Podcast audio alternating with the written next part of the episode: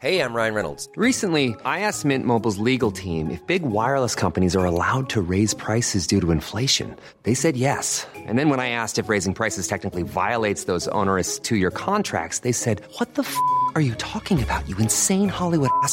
F- So to recap, we're cutting the price of Mint Unlimited from $30 a month to just $15 a month. Give it a try at mintmobile.com slash switch. $45 upfront for three months plus taxes and fees. Promo rate for new customers for limited time. Unlimited more than 40 gigabytes per month. Slows. Full terms at mintmobile.com. Welcome to this date in weather history for Saturday, January 29th. I'm AccuWeather.com's Evan Myers. The Great Olympic Blowdown of January 29, 1921 was also called the Big Blow.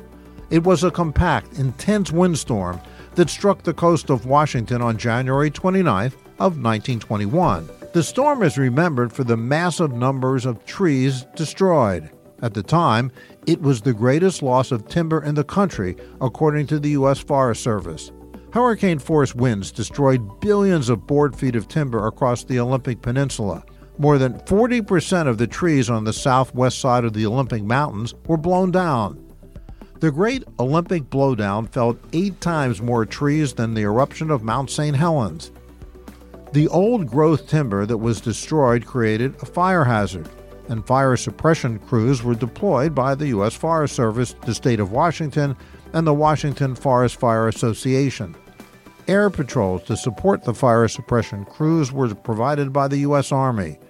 A herd of 200 elk were killed near the town of Forks by tree branches and flying debris, and hundreds of domestic farm animals were also killed. Power and telephone lines were down. Moored boats were dashed on the beaches. 21 barges were cut adrift in Puget Sound after breaking from their mooring lines. Smokestacks and chimneys collapsed throughout the region. And that's what happened on January 29th. Be sure to tune in tomorrow for a brand new episode and find out what happened on this date in weather history.